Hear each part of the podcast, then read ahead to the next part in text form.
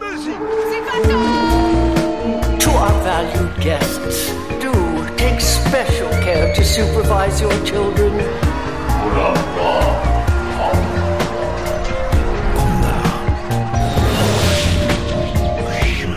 Het is weer ochtend in Pretparkland. Goedemorgen pretparkland en welkom bij je ochtendelijke pretpark podcast. Mijn naam is Erwin Daans en Dennis Jans en ik neem je vandaag mee naar het frappantste land.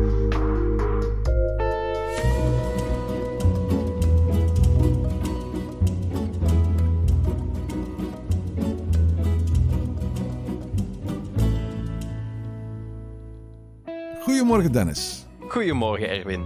Zeg Dennis, we gaan het vandaag hebben over de dingen die wij frappant vinden in pretparkland. Vandaar dat we deze aflevering het frappantste land hebben genoemd. En we beschouwen dit als het, de eerste aflevering van een reeks. Hè?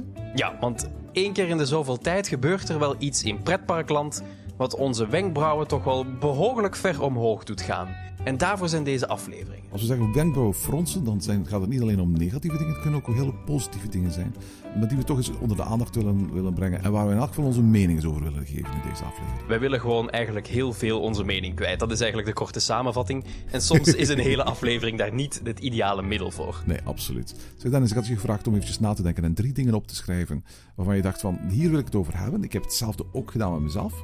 Ik stel voor dat we eens onbeurt luisteren naar elkaar en wat we te vertellen hebben. En daar eventjes uh, op uh, verder gaan. Dat lijkt me een heel goed plan. Zal ik meteen beginnen dan? Ja, ik ben benieuwd. Ik ga mijn eerste ding ook meteen uit de realiteit halen. Iets wat ik al gezien heb dit jaar in het uh, nieuwe pretparkseizoen wat net is begonnen. En dat zijn een aantal dingen die Bobbejaanland heeft geïnvesteerd en van plan is om te investeren in de komende tijd. Bobbejaanland heeft SpongeBob, hè, dit jaar? Ja, klopt. Ja. Ik heb een eerste foto al met Patrick de Zeester kunnen maken. Dat was heel tof. um, maar de, de rest, wat daar allemaal geïnvesteerd wordt in dat park, deed mijn wenkbrauwen heel ver omhoog gaan.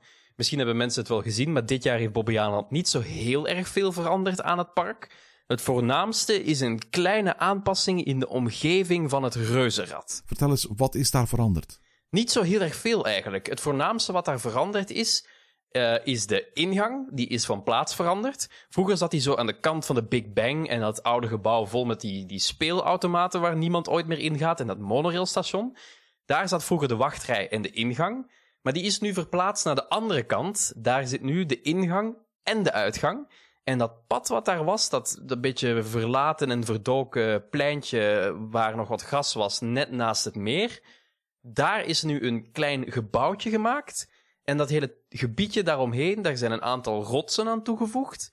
Ook over de brug die leidt richting het gebied van King Kong en Adventure Valley en zo. Is een klein beetje aangepast. En dat moet daardoor allemaal een beetje beter aansluiten met dat themagebied Adventure Valley. Nu, die brug snap ik ergens nog wel. Dat is wat rotswerk. En als je een beetje bruin rotswerk ergens aan toevoegt, ziet het er automatisch al iets avontuurlijker uit.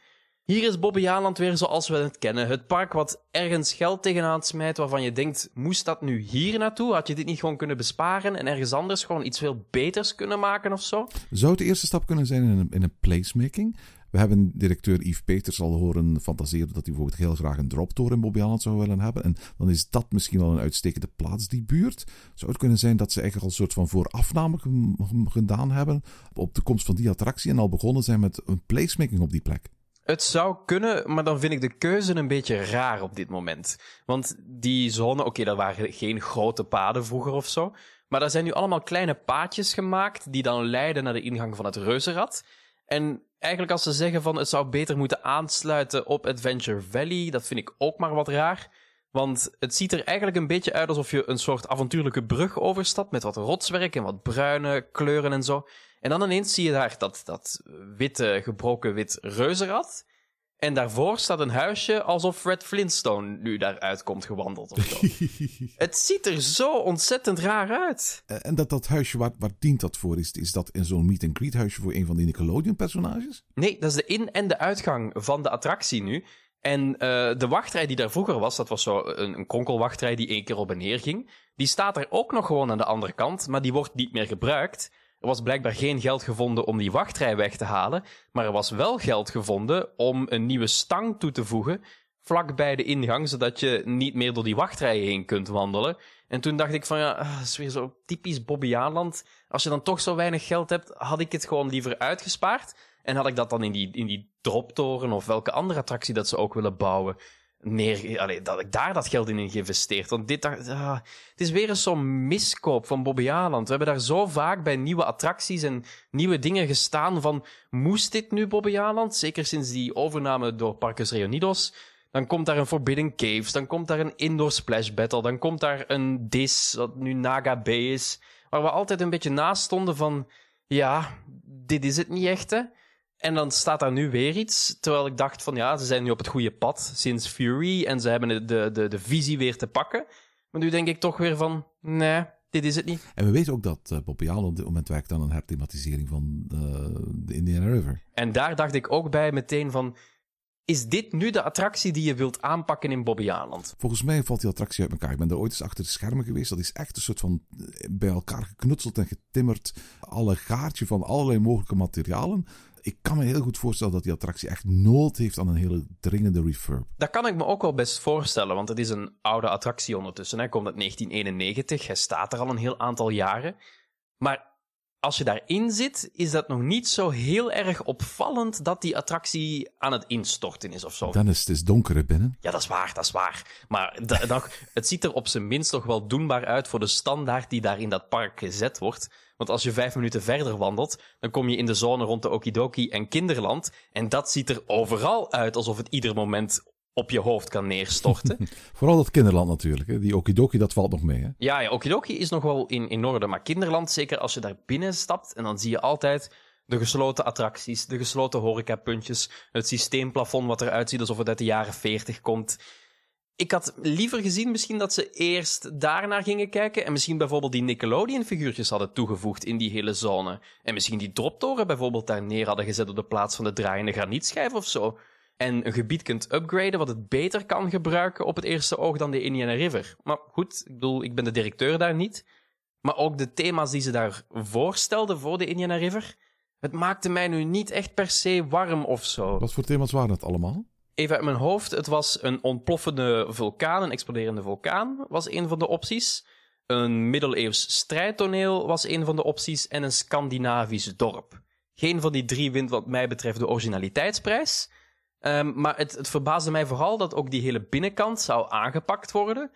Ik denk dat het nog wel leuk was geweest om dat thema misschien te behouden, maar die attractie een flinke upgrade te geven en daarmee ook het gebied daar rond of zo. Want je zit daar vlak bij de El Paso en ook de Pop Express, die oh, min of meer wel in dat thema valt te schikken.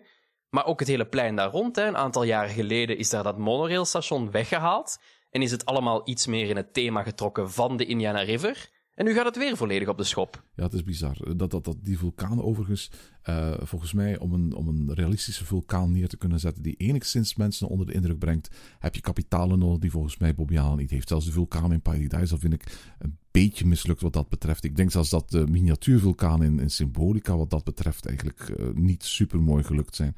Ik raad parken echt af om, tenzij je DCC bent, met vulkaan aan de slag te gaan. Enfin, de hele combinatie met die plannen voor de Indiana River en hoe het park er opnieuw dit jaar bij ligt en dan die nieuwe investeringen bij het Reuzenrad. Ik moest weer denken van ja, hier is Bobby Aanland weer zoals we het kennen van voor Fury. En dat deed bij mij de wenkbrauwen behoorlijk ver omhoog gaan. Maar misschien moet ik eens aan jou vragen, Erwin. Wat deed bij jou de wenkbrauwen fronsen?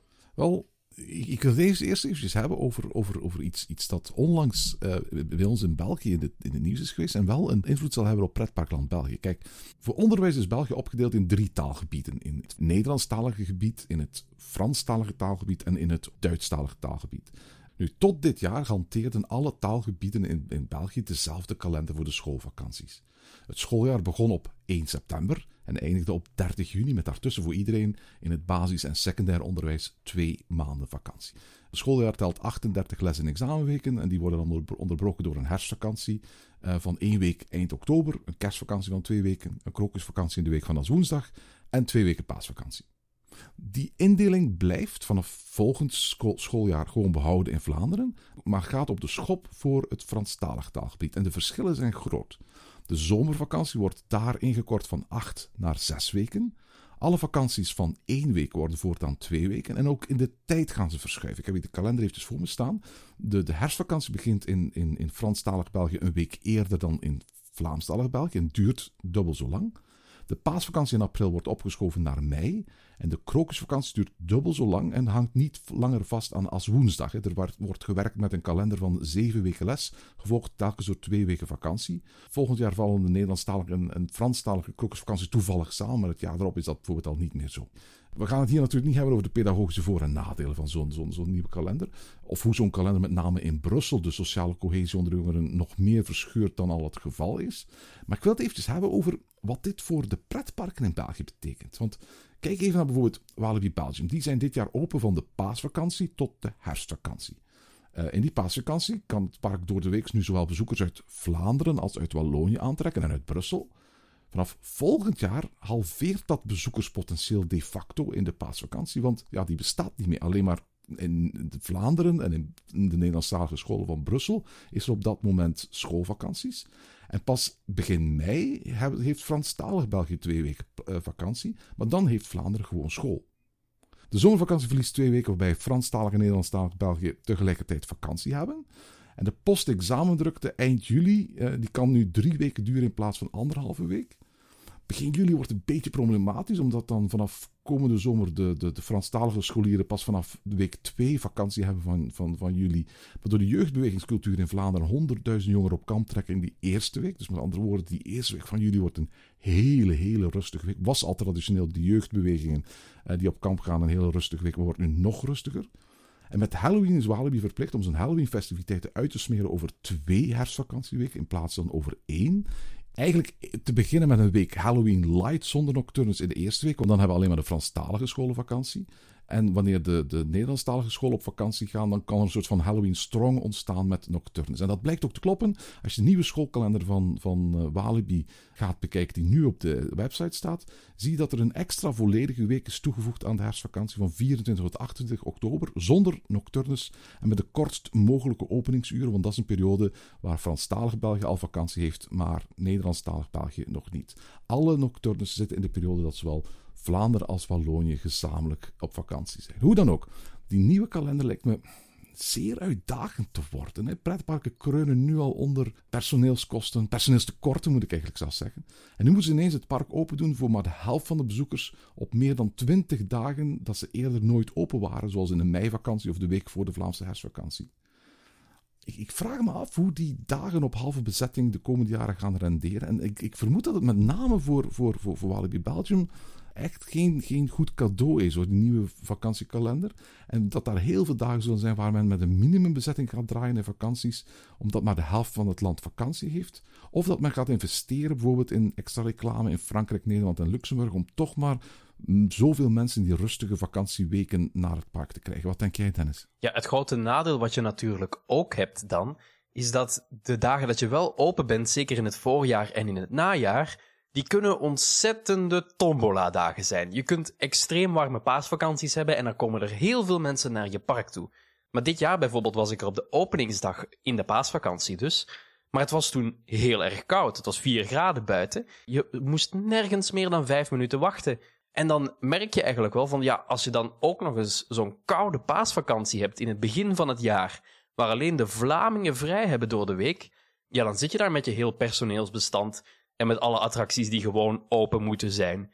Dat wordt wel heel moeilijk. wat, wat zou jij doen, Dennis, als jij Walibi was? Ik weet het niet. En misschien moet ik ook een beetje inpikken op iets anders, wat mij ook heel erg is opgevallen. Misschien een soort uh, eervolle vermelding, zullen we maar zeggen, tussen de dingen die mijn wenkbrauwen deden fronsen. En dat is de hele miserie die Walibi onlangs heeft gehad met hun vergunningen. Er is een rechtszaak geweest die de buurtbewoners hebben aangespannen tegen de Waalse regering die dus de vergunningen voor Walibi, onder andere de exploitatievergunning, uitdeelt. En die buurtbewoners hebben gelijk gekregen op een aantal punten. Ik heb me een klein beetje verdiept in dat arrest en het is een beetje ingewikkeld.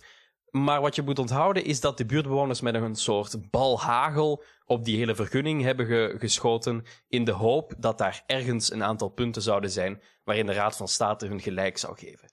Een van die dingen had te maken met het geluid en het aantal openingsdagen die Walibi heeft. In die vergunning staat beschreven namelijk dat Walibi naast de gewone openingsdagen waarin ze zoveel geluid mogen produceren tijdens de openingsuren. Naast die dagen hebben ze ook een aantal exceptionele dagen, tien in totaal, waarin dat ze lang mogen open blijven tot 11 uur 's avonds maximum en ook iets meer geluid mogen produceren. Lees de Halloween-dagen. Daar zat één uitzondering op op het geluid wat ze mogen produceren en dat was als ze vuurwerk aan het afschieten zijn. Dan hebben ze heel eventjes geen geluidslimiet. En als ze die tien dagen organiseren en één van die tien dagen valt toevallig op een zondag of op een feestdag, dan moeten ze die compenseren aan de buurtbewoners door op een andere zondag of feestdag dicht te blijven. En de afgelopen jaren heeft Walibi dat opgelost door te zeggen van ja kijk, wij zijn tussen de herfstvakantie en de paasvakantie dicht. Daar zitten allemaal zondagen en feestdagen waarop we dicht zijn, dus daar is uw compensatie. De Raad van State heeft nu gezegd van ja hallo, het is wel heel erg raar dat je geen geluidslimiet hebt tijdens vuurwerk en dat je die tien compensatiedagen niet echt compenseert. Want als jij zegt van ja, wij zijn dan dicht, dus dat compenseert, dat verandert niet echt iets aan de situatie voor de buurtbewoners. Dus daar heeft de Raad van State die buurtbewoners gelijk in gegeven.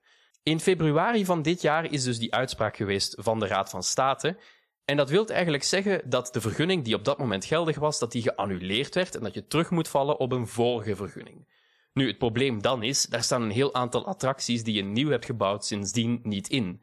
En het had niet veel gescheeld of Walibi had niet open mogen gaan met die attracties die niet in de vergunning stonden opgenomen. Twee dagen voordat het park open ging, kwam er dan toch een nieuwe vergunning. Maar, waarom ik dit allemaal uitleg, die tien exceptionele dagen die Walibi heeft, het is op dit moment een beetje onduidelijk hoe dat nu precies werkt. Zijn ze er nog? Welke geluidslimieten zitten daarop? En vooral, moeten ze ook echt van die compensatiedagen gaan organiseren? Want een van de Halloween-dagen die georganiseerd worden, valt natuurlijk op Allerheiligen, wat een feestdag is. Dat zou dan eigenlijk willen zeggen dat je tijdens je reguliere seizoen ook nog eens dicht zal moeten op een feestdag. Dus bijvoorbeeld paaszondag of eender welke andere drukbezochte dag. Walibi Belgium heeft het weer eens een keer lastig gehad de laatste tijd. En die nieuwe kalender, je hebt helemaal gelijk, het gaat het moeilijk maken. Je splijt eigenlijk de bezoekersgroepen in tweeën, waardoor dat je dus eigenlijk altijd twee half drukke dagen gaat hebben, als je al geluk hebt met het weer en met andere omstandigheden die daar nog eens bij horen. Ik zou ook niet zo goed weten eigenlijk wat ik zou doen nu als Walibi Belgium. Ik zou als een gek reclame gaan maken in Vlaanderen, zeker tijdens die paasvakantie, om ervoor te zorgen dat zoveel mogelijk Vlamingen dan, zeker door de weeks, in het park zijn. Misschien kun je er wel een beetje op kapitaliseren en, en in de markt zetten dat je park heel erg rustig is op dat moment, omdat de Walen geen vakantie hebben dan. Nu, we hebben gezien dat naar aanleiding van het arrest van de Raad van State, directeur Jean-Christophe Parent uh, in de weken voor de opening van het park zich in de pers erg weerbaar opstelde. Uh, we maken ons geen zorgen, vertelt hij voortdurend, we lossen dit wel op via politieke weg. Intussen vechten de buren van Walibi die nieuwe vergunning waarmee het park nu open mag opnieuw aan. Uh, maar Walibi lijkt er al bij al vrij gerust in te zijn. Zou het ook niet de houding kunnen zijn die ze nu gaan aannemen in verband met de nieuwe veranderde schoolvakantiekalender? Zo van, ach ja, dat kan er ook nog wel bij. We zien wel wat er komt. En we lossen de problemen wel op als ze zich stellen. Het zou best wel kunnen. En misschien is het ook de enige goede houding die je kunt aannemen op dit moment. Want je gaat er niet iets aan kunnen doen dat die vakanties ineens veranderd zijn. Je zult er misschien maar aan moeten wennen dat je publiek een beetje op een ander moment toekomt. En je zult er ook aan moeten wennen dat je op meer dagen open gaat, maar de meeste van die dagen zullen wat minder gevuld zijn. Nu, het is ook niet altijd zo natuurlijk. Ik bedoel, ook in die paasvakanties, uh, daar zitten nog steeds weekenden in waarin iedereen vrij heeft, waar nog steeds heel veel mensen naar dat park toe kunnen gaan en zo. Het zijn vooral die door de weekse dagen buiten de zomervakantie om, die het wat moeilijker gaan maken voor het park wanneer minder mensen tegelijkertijd in het park zullen zijn. Waarom hebben we het nu met name over Walibi Belgium? Uiteraard omdat door zijn ligging in centraal in België het park uiteraard ongeveer evenveel bezoekers trekt uit het Nederlandstalige gebied als uit het Franstalige gebied. Uh, dat geldt natuurlijk niet uh, voor, voor parken als Bobbejaanland, als Plops of Plopsland of Bellewaarde, die met name natuurlijk uit hun vakantieregio's mensen naar het park weten te lokken. Eigenlijk is, is deze nieuwe uh, schooljaarwetgeving vooral voor um, Walibi Belgium eigenlijk problematisch. En misschien in mindere maat voor Plopsaco. Ja, vooral ook aangezien uh, Walibi Belgium voor de meeste Vlamingen heel makkelijk te bereiken is. En nog zelfs makkelijker misschien dan sommige andere parken. Ik denk zeker de mensen die in, in het oosten van Vlaanderen wonen, en vanaf Antwerpen tot en met Limburg en Vlaams-Brabant erbij ingenomen, dat Walibi een van de parken is die het makkelijkste kunt bereiken. Er is een treinverbinding die je meteen op de parkeerplaats van het park afzet. Dat is al niet zo in het geval van Bobbejaanland, waar je nog een bus apart moet gaan pakken als je al aangekomen bent op een treinstation, wat niet zo makkelijk te bereiken is. En de andere parken in, in Vlaanderen, Plopsaland en Bellewaarde, die liggen allemaal veel meer naar het westen. Dat is veel meer reizen voor de mensen in die gebieden. En dat zijn best wel druk bevolkte gebieden in Vlaanderen, zeker de provincie Antwerpen, maar ook Vlaams-Brabant. Dus daar komen ook gewoon heel veel Vlamingen op af. Potentieel dus best wel een grote uitdaging voor Walibi Belgium. Ik ben echt benieuwd uh, hoe dat park uh, zijn kalender gaat moeten aanpassen aan deze nieuwe realiteit. Erwin, dan is het weer jouw beurt. Ik heb een beetje vals gespeeld door in, uh, eentje bij te slepen bij Walibi Belgium. Jij mag nu weer eens een puntje aanhalen. Zoals ik al in de Grabbelton-aflevering verteld had, was ik dus op dinsdag 12 april in Disneyland Parijs. Dus voor de 30ste verjaardag van het Franse Disney Resort. Dat is al enkele jaren dat we dat doen hoor. Een lustrumjaar, een bezoek inplannen op 12 april aan het park. En ik kan het ook aan iedereen aanraden. Het park organiseert op die dagen altijd wel bijzondere zaken. Van rondleidingen met Imagineers tot bijzondere parades en shows. Met unieke personages. Van leuke merchandise momenten tot keepsake plattegronden, buttons en vlaggetjes. En dat was eigenlijk ook deze keer niet anders. We kregen bij binnenkomst al gelijk een collectors plattegrond. Die speciaal voor die dag was uitgebracht. En in, in Main Street vond er een flashmob plaats van het personeel onder leiding van algemeen directeur Natasha Rafalski, begeleid door dat, dat aanstekelijk nieuwe verjaardagsnummer van het park, Un Monde qui s'illumine. Dat, dat, je, dat je overigens de hele dag door constant hoort door het hele resort en echt heel erg catchy is. En in de namiddag was er een panelgesprek met onder meer Imagineers, um, Tony Baxter, um, Tom Morris, die het kasteel ontworpen heeft van, uh, van Disneyland Parijs, en Tim Delaney, de man achter het Discoveryland in, in Parijs waarin ze twee uur lang herinneringen ophaalden aan het ontstaan van het park. Echt, echt geweldig was dat. Dat was smullen voor mij als, als Disney-liefhebber. Maar voor mij was het ook de eerste keer dat ik de 30 jaar decoraties, eh, die er het hele jaar door te zien zullen zijn, ging bekijken. Inclusief uh, de 30 mobielen op Central Plaza die als de Garden of Wonder worden voorgesteld. En, en ik moet zeggen, vooral s'avonds, de belichting en, de beweging, uh, zijn die ontzettend verig. Er waren nog nooit zoveel gethematiseerde Disney food items in Parijs, inclusief een in Europa toegelaten variant van de Dole Whip. Uh, de Mickey Ice Cream Bars zijn er eindelijk verkrijgbaar. Er is ook een soort miniatuurversie van de Turkey Legs uit Amerika. Ik heb ze niet gegeten, maar mensen die ik ermee rond zag lopen leken te kluiveren op een soort van uit de kluiten gewassen kippenbil. In plaats van op van die prehistorisch uitziende dinosaurusbenen die groter zijn dan mijn hoofd, letterlijk in de Verenigde Staten. Er komt trouwens ook nog een boek uit, naar het voorbeeld van de eerder verschenen The Art of Disneyland en The Art of Walt Disney World van Bruce Gordon. Uh, deze keer The Art of Disneyland Paris genaamd natuurlijk, met ontwerpen uit de archieven van Imagineering. Maar dat boek was nog niet verkrijgbaar op uh, 12 april. Waar ik het over wil hebben, dat is uh, de show Disney Delight. Een, een pre-show die elke dag wordt opgevoerd, als het weer het toelaat, moet ik er eigenlijk bij zeggen. Ehm, voor de eigenlijke avondshow waarmee de dag in Disneyland Parijs wordt afgesloten. Disney Delight is misschien niet de meest originele naam, tot je weet dat die D van D-Light staat voor drone. En dat light, dat je dat heel erg letterlijk mag nemen. De lichtjes die op die, die ledlichtjes eigenlijk, die op die drones zijn gemonteerd. Achter het kasteel gaan elke avond 150 lichtgevende drones de lucht in. Voor een show van een 5 à 7 minuten. Nu zijn drones relatief sloom bewegende dingen. Ik had al eens een drone show gezien hier in Brugge, waar ze die als alternatief voor vuurwerk eens op nieuwjaar hadden gedaan. En ook in Walt Disney World, dus tijdens kerst, met, met, er is een drone show opgevoerd in Disney Springs. Het verschil is dat die drones daartoe gewoon spikkeltjes licht waren in de lucht, die allerlei vormpjes konden maken. En echt spectaculair was dat niet. Dat is heel anders bij Disney Delight. Disney Delight is wat mij betreft de spectaculairste versie die ik al zag van een drone show. Die drones maken deel uit van een, van een totaalshowtje met fonteinen en projecties en laserstralen op het kasteel. En, en, de kleuren van de drones die matchen die van het kasteel. En, en die, de vormen die ze aannemen zijn perfect getimed met beelden in de projecties, de muziek en de laserstralen. Ik ga, ik eerlijk zijn, ik was hier heel erg van onder de indruk. En ik ga nog meer zeggen, de a's en de o's en de wow's in het publiek rond mij die waren talrijker tijdens die drone show dan bij menig vuurwerk- of projectieshow in pretparkland. Ik, ik had hier echt het gevoel te kijken naar een zeer indrukwekkende volgende stap in avondshows. En ja, die foto die je overal ziet van dat 30 jaar logo die die drones maken, Uh, dat is eigenlijk niet, niet eens het meest indrukwekkende. Is misschien het, het, meest indrukwekkende om op Instagram te zetten. Maar dat is, als, omdat ze stilhangen, niet het meest indrukwekkende stukje van de show. Het is vooral op het moment dat ze, dat ze, dat ze kunnen bewegen. Uh, als ze bogen maken, of als er sterrenregens ontstaan, of als ze flikkeringen kunnen toevoegen aan de rest van de show. Op dat moment maken die drones vooral indruk. Het publiek was echt onder indruk en, en eerlijk, ik ook. En daarom wou ik dat eventjes vermelden. Uh, Disney Delight is wat mij betreft zelfs indrukwekkender dan de vuurwerkshow die erop volgt. En voor mij absoluut een reden om dit, in dit verjaardagsjaar naar, naar Disneyland Parijs te gaan. Nu, Erwin, ik ben hard aan het twijfelen om dit jaar eindelijk eens een tripje te maken naar Disneyland Parijs. Maar moet ik het ook doen voor al de dingen die buiten die show om zijn voor die 30ste verjaardag? En, en hoe liggen de parken er nu eigenlijk bij en zo? Ja, het park uh, is echt fantastisch getransformeerd de afgelopen jaren. Je moet, je moet echt zeggen van, van, um, dat, dat Disneyland Parijs was al het mooiste kasteelpark ter wereld. En is dat nu net nog veel mooier geworden. Het, het kasteel is net gerenoveerd en ligt er echt fantastisch bij met een geweldig bewegende draak. Wat ze ook stap voor stap aan het doen zijn, dat zijn alle themagebieden van nieuwe bestrating voorzien. De klinkertjes in Main Street zijn allemaal voor gemoderniseerd. En de grote stukken beton waarmee eigenlijk vroeger de paden waren gemaakt in Fantasyland, die worden nu allemaal vervangen door betegelde paden in alle mogelijke vormen en kleuren. Ik moet echt zeggen van dit, dit park ziet er echt fantastisch uit zoals het nu is. Uiteraard, attracties zijn wat ze zijn. De Walt Disney Studios is maar wat het is. Maar ik geef eerlijk toe, veel beter dan op dit moment eh, heeft het park er nooit bij gelegen.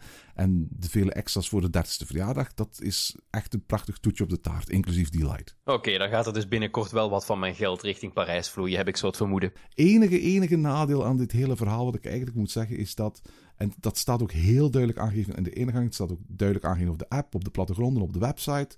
Dat is dat Delight maar kan plaatsvinden op het moment dat het nagenoeg een windstille dag is. Dus zodra er een beetje wind zit, wordt dat stukje geannuleerd. Uiteraard gaat het vuurwerk en de projectieshow dan wel door, maar de drones stijgen niet op zodra het wat te winderig wordt. Dus met andere woorden, aangezien je nu verplicht bent om je dag in Disneyland Parijs op voorhand te reserveren en het natuurlijk moeilijk in te schatten valt hoe het weer zal zijn op, op, op dat moment, is dat altijd een beetje een, een, een lastig. Het kan best zijn dat je er bent op een dag dat die show niet plaatsvindt. Maar als je het geluk hebt om op min of meer windstille dag te gaan, dan is dat werkelijk een, een fantastische toevoeging. Wat mij betreft, ik was letterlijk omvergeblazen. Over omvergeblazen gesproken, wat was jouw tweede ding waar je de wenkbrauwen bij gefronst hebt, Dennis? Deze blaasde mij echt wel omver en dit was een iets minder positief nieuwtje, of althans nieuwtje. Het is een trend, denk ik. En ik denk dat we die een beetje kunnen samenvatten als volgt. De speedypassen zijn volledig terug van weg geweest. We hebben misschien gezien tijdens die hele coronapandemie dat een heel aantal parken tijdelijk stopten met vordringpassen, of ze nu gratis waren of betalend, en dan langzaam terug gingen introduceren.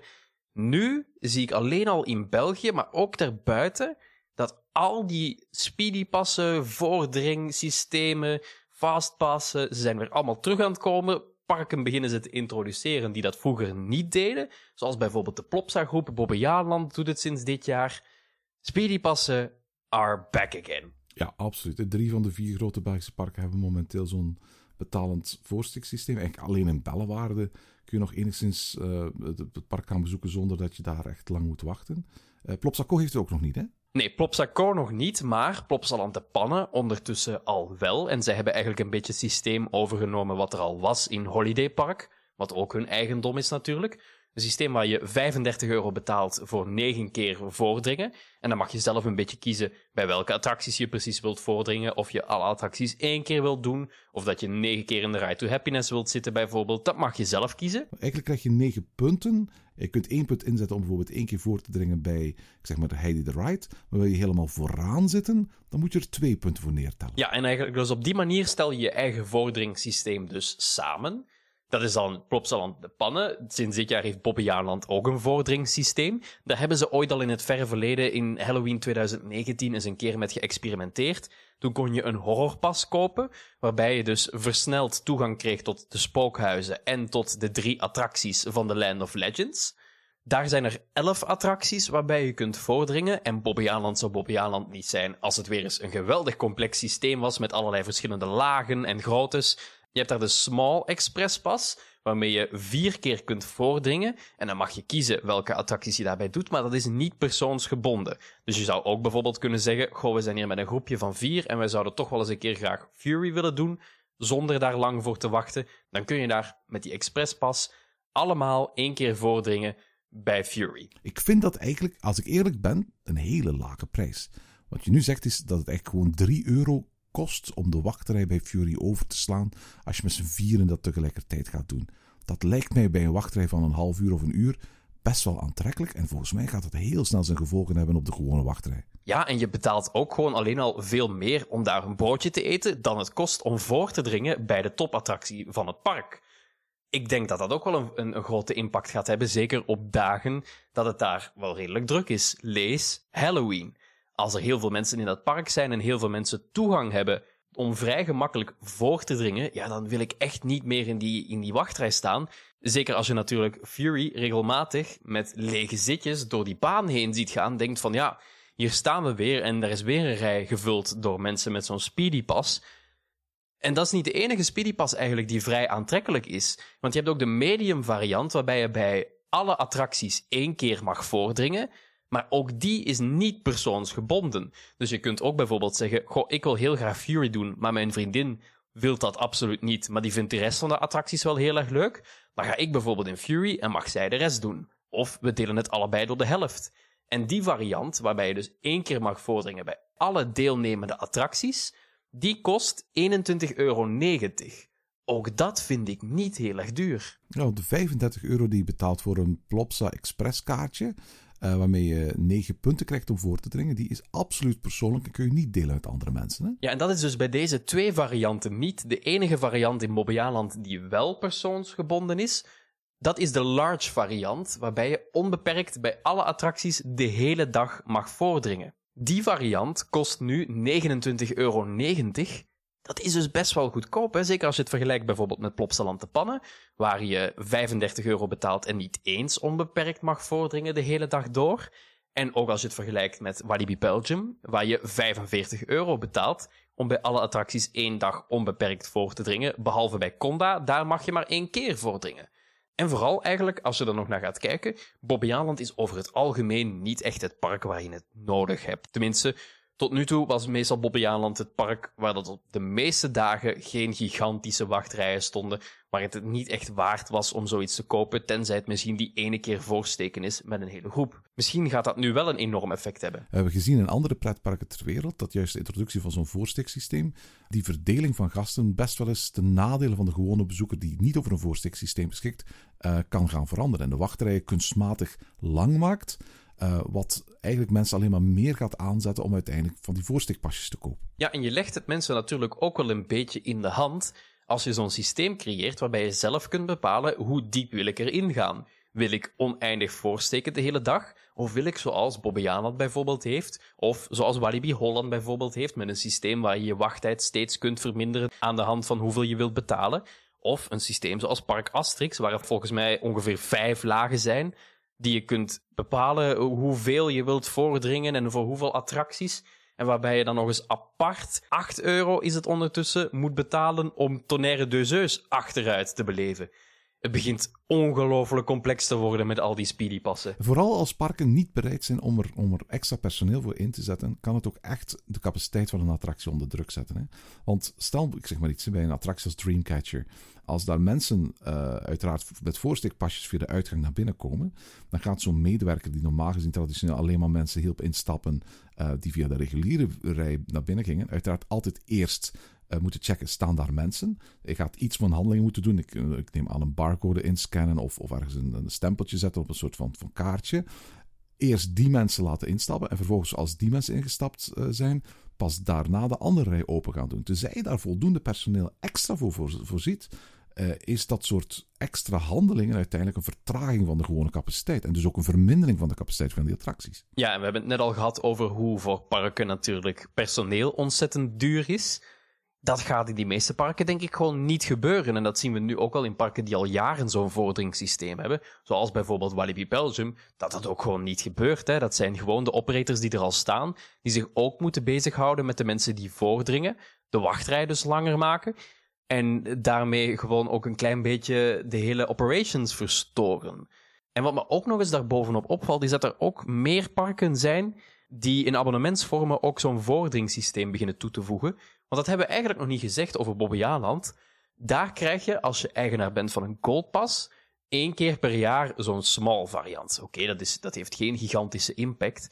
Maar dan moet je natuurlijk wel mee rekening houden dat zo'n abonnementhouder dat natuurlijk gaat opsparen tot de drukste dag van het jaar dat ze in het park zijn. En dat zij dan die ene keer die Speedy Pass gaan kunnen inzetten op een attractie waar ze op dat moment zin in hebben. En dat gaat ook niet een attractie zijn die ze dan al tien keer hebben gedaan dat jaar. Dat gaat de topattractie zijn. Opnieuw, ik maak me daar een beetje zorgen over. En de koning natuurlijk van vordering passen in abonnementsvormen. Dat is en blijft nog steeds Walibi Belgium. we gaan dat gesprek niet opnieuw voeren. Daar hebben we het al met Jelle uitgebreid over gehad uh, uh, vorig jaar. Maar inderdaad, het is, het, is, het is geen goede evolutie. En het is, het is opvallend dat dit uh, in België zo aanwezig is. Bellewaarde is het enige park waar dat nog niet zo is. Wellicht omdat dat park uitschieters mist, waarvoor de vraag aanzienlijk groter is dan de capaciteit die aan kan. het park heeft lage capaciteitsattracties voor kleine doelgroepen en hoge capaciteitsattracties voor voor grote doelgroep. En dat is eigenlijk de ideale mix die je wil.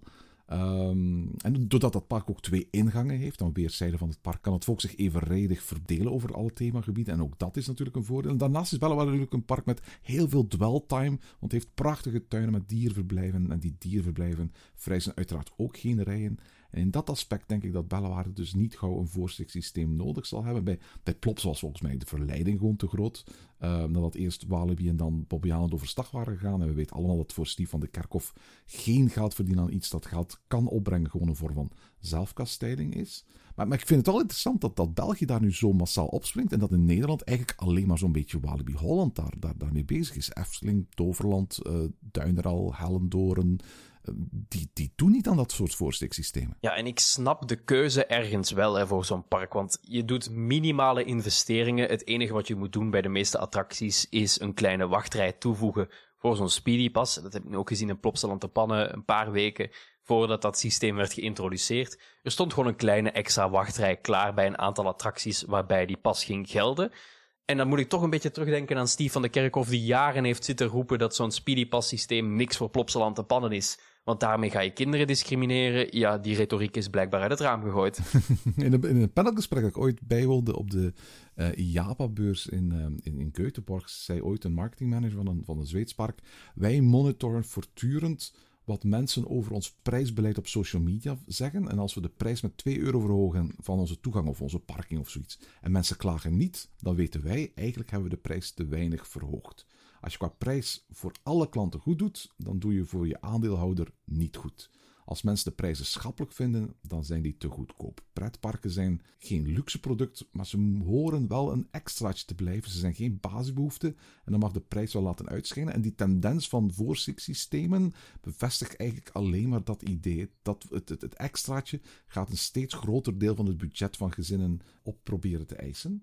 En persoonlijk, zolang die voorziksystemen op een goede manier georganiseerd worden, zolang niet betaalde gasten er maar minimaal last van hebben en ze extra inkomsten opleveren die uiteindelijk het park en de attracties en dus mij als bezoeker te goede komt, waarom niet? Maar als het op een beetje goedkope, eenvoudige, clumsy manier georganiseerd worden die heel veel capaciteitsproblemen oplevert en heel veel nadelen voor de gewone bezoeker, uh, dan heb ik heel graag dat parken daar een tweede keer over nadenken. Nu, wat je daarnet zei over capaciteit en de organisatie, dat wordt wel iets heel belangrijks. Hè?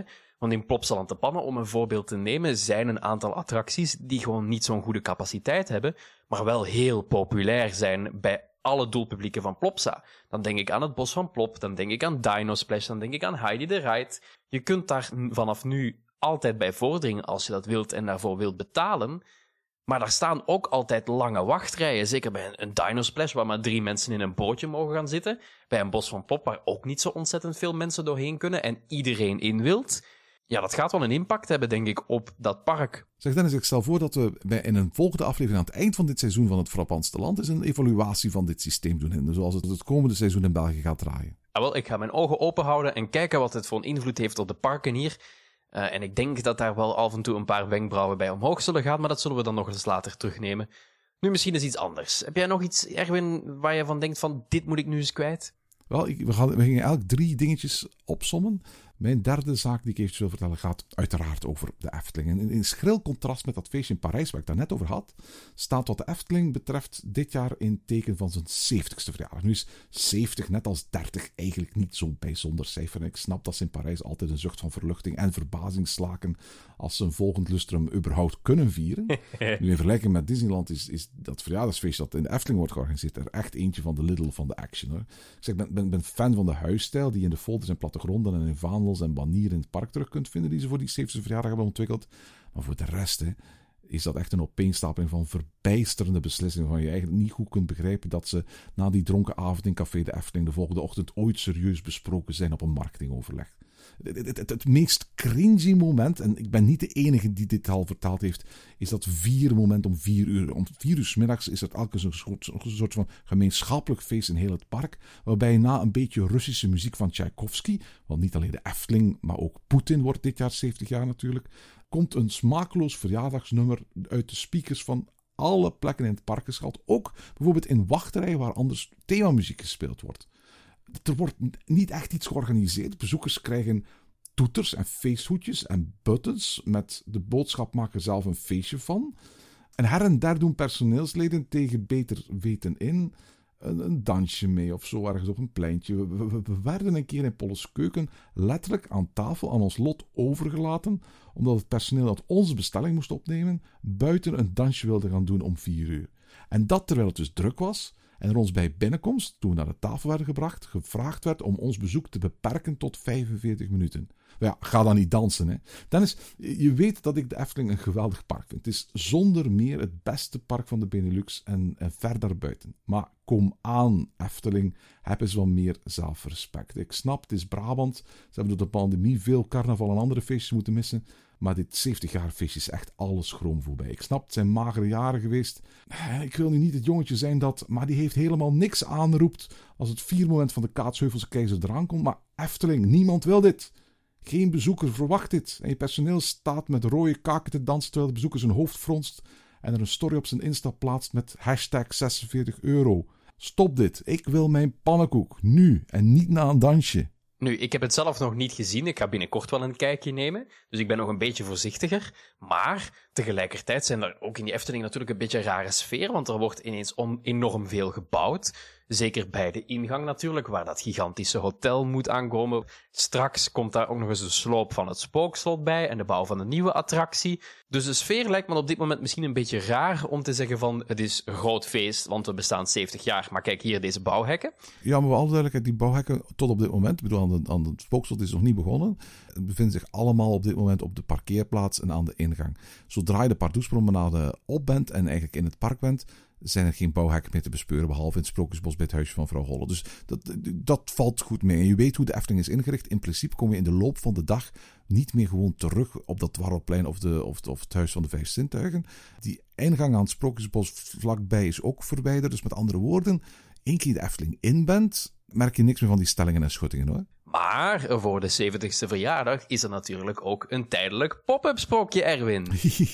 het woord pop-up sprookje uh, doet meer vermoeden dan er eigenlijk aan de hand is. Dit is, is eigenlijk gewoon een, soort, een klein mini-showtje. Dat op zich niet veel anders is dan, dan het showtje van Jokie en Jet of van uh, de, de sprookjesprokkelaar of, of, of wat dan ook dat je in de rest van het park kunt terugvinden. Het enige verschil is dat dit, dit, dit showtje met één of twee acteurs, afhankelijk van of je op een drukke of minder drukke dag gaat, uh, waar een, een, paar liedjes gezongen worden en een paar rijmpjes verteld worden, wordt opgevoerd op een enorm decor op, op de, de, de, de, de picknickweide. En zijn wat souvenirwinkels en wat horecapuntjes en wat spellenkramen naast gezet. Het is, het, is, het is niet lelijk, het is niet Eftelings. Uh, maar het is ook maar tijdelijk en dan ben ik zeer vergevingsgezind. Uh, hadden ze exact hetzelfde showtje ergens op een kleinere plek gezet, dan was het gewoon een soort van stukje entertainment bij. Uh, het, krijgt nu wat meer aandacht omwille van de grootsheid waar het, waar het podium is uitgevoerd. Maar echt meer moet je daar achter niet achter zoeken. Dit is geen volwaardige verjaardagsshow. En behalve voor de allerjongste of de allerkleinste is daar heel weinig te beleven volgens mij. Visco Girls en would-be Insta-influencers gaan bij de grote aardbeien en Braam best wel leuke foto's kunnen maken. Maar meer pop-up dan dat is het niet. Oké, ik noteer even waar ik mijn foto's ga maken. Maar uh, misschien de vraag even terugstellen. Uh, wat zou er misschien dan moeten geweest zijn voor een 70ste verjaardag? Wanneer zou het voor jou geslaagd zijn geweest? Niks, niks. 70 is gewoon een totaal onbelangrijke verjaardag dit is gewoon een marketingactie, vooral duidelijkheid. Idealiter was er gewoon een nieuwe attractie geopend. Uh, zoals de afgelopen jaren er uh, voor elke verjaardag een grote attractie geopend was. Denk, vijf jaar terug nog Symbolica voor de 65ste, Aquanura voor de 60ste. Dat is eigenlijk hoe je een verjaardag viert. Uh, wat mij betreft hadden ze zich er vanaf kunnen maken met een, met een persmomentje de 31ste mei. misschien een leuke publicatie, misschien een, een opfrissing van het, het, het Efteling Museum met een, met een nieuwe tentoonstelling. Ik hoop nog altijd dat daar bijvoorbeeld een nieuwe tentoonstelling komt. Bijvoorbeeld eentje rond het spookslot zou echt wel op zijn plaats zijn in het jaar dat het spookslot gaat verdwijnen. Maar ik snap niet dat daar zo halstarrig aan vastgehouden moet worden. Aan het feit dat iedere keer dat je uh, een lustrum viert, dat daar een groot feest gehouden moet worden. De 75ste verjaardag, dat is wel echt een speciaal getal. Ik hoop echt dat Efteling dan groots kan uitpakken. Maar 70, oh, laat dat komen, laat dat gaan. Wat mij betreft, als er niks was geweest, dat is ook prima geweest. Nu, ik zit misschien wel even te denken. Hadden we dan niet misschien beter een van die investeringen anders geplaatst gezien of zo? Of dingen om dan toch iets in het 70ste jaar te kunnen openen of zo? Of misschien een nieuwe Aquanura-show of zo, die in het teken staat van 70 jaar Efteling? Ik, ik ben maar vrij aan het denken. Hè. Was dat misschien een idee geweest? Weet je, weet je ik, ik, ik, snap heel goed die opmerking. Ik ben het er ook mee eens. Echter, ik, ik snap dat die pandemie van twee jaar bij heel veel parken bij lange na niet zo vanzelfsprekend was om, om voor dit jaar een nieuwe grote attractie te openen. Dus, dus wat dat betreft, misschien was dat wel het plan geweest. Misschien uh, hadden ze dat wel gewild, uh, maar is dat uiteindelijk niet gebeurd. Ik ben daar zeer vergevingsgezind in. Ik ben, ben veel minder vergevingsgezind rond dat vier uur moment. Uh, maar voor de rest moet de Efteling wat dat betreft gewoon de Efteling zijn. En, gewoon een heel tof en, leuk en mooi park blijven. En dat is het. Het is, een, het is nog altijd een heel mooi en leuk en tof park waar ik heel graag ben. En waar ik een trotse abonnementhouder van ben. Ze moeten gewoon zo snel mogelijk stoppen met dat vier uur moment. Oké, binnenkort ga ik het ook eens zien. En misschien is dat dan weer een trigger om te zeggen van... Dit haalt mijn wenkbrauwen ook ver genoeg omhoog. De verwachtingen zijn heel laag gezet nu. Dus ik ben benieuwd wat dat gaat geven als ik er binnenkort weer eens ben. Had jij nog een derde? Mijn derde, daarvoor blijven we eigenlijk best wel dichtbij in de buurt. Een van mijn favoriete parken aller tijden. Dus ik kan het ook nooit laten om er eens een keer over te hebben in een aflevering Ochtend in Pretparkland. Daarvoor gaan we naar Toverland. En dit is wel een, een positieve wenkbouw die omhoog ging. Aangezien we hebben het vorig jaar nog in de podcast over 20 jaar Toverland, die andere verjaardag, hebben we het nog gehad over dat er een aantal geruchten waren op dat moment dat er nieuwe attracties zouden komen in het themagebied van Avalon. En ik was daar enthousiast over, ik had daar wel zin in en ik denk dat het ook wel een slimme zet is om ooit nog te doen.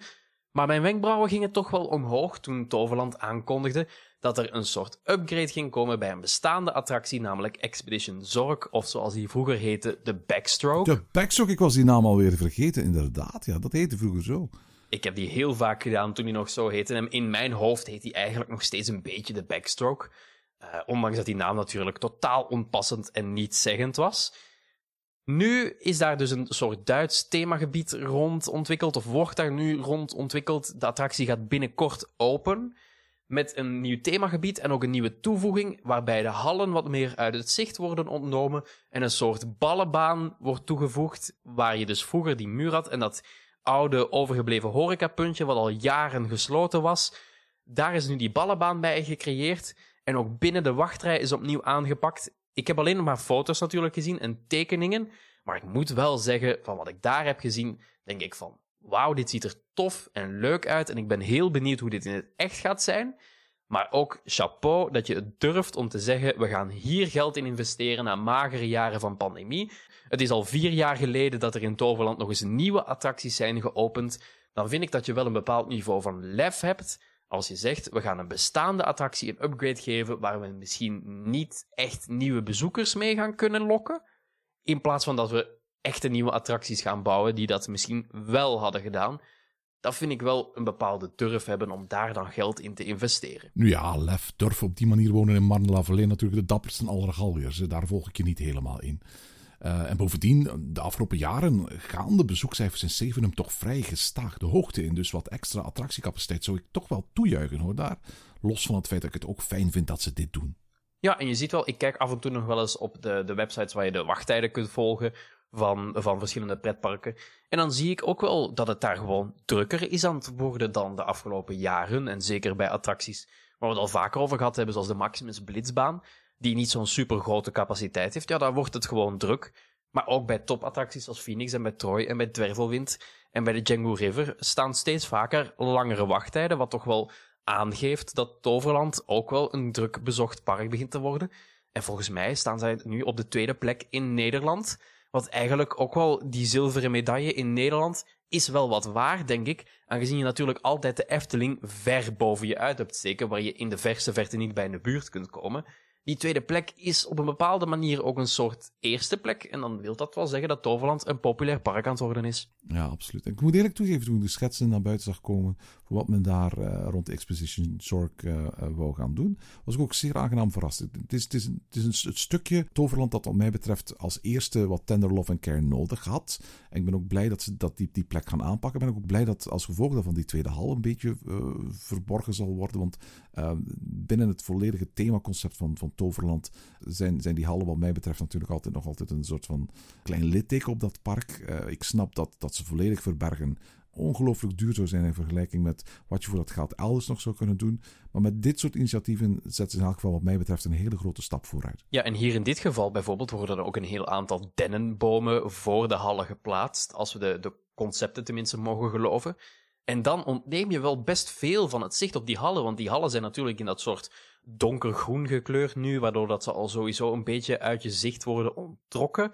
En dat ze minder hard opvallen dan dat vroeger was, toen er zo één blauwe en één groene hal was.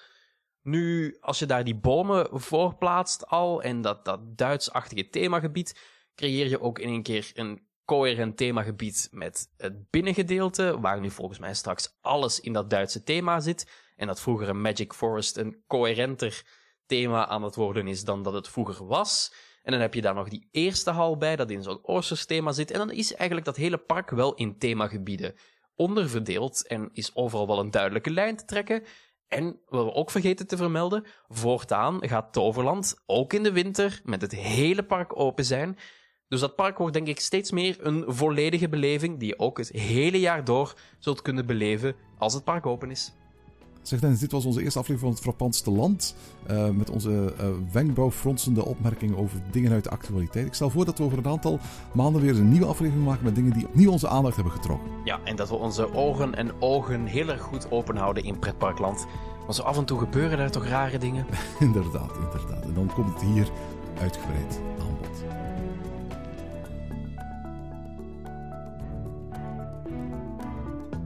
En tot zover deze aflevering van Ochtend in Pretparkland.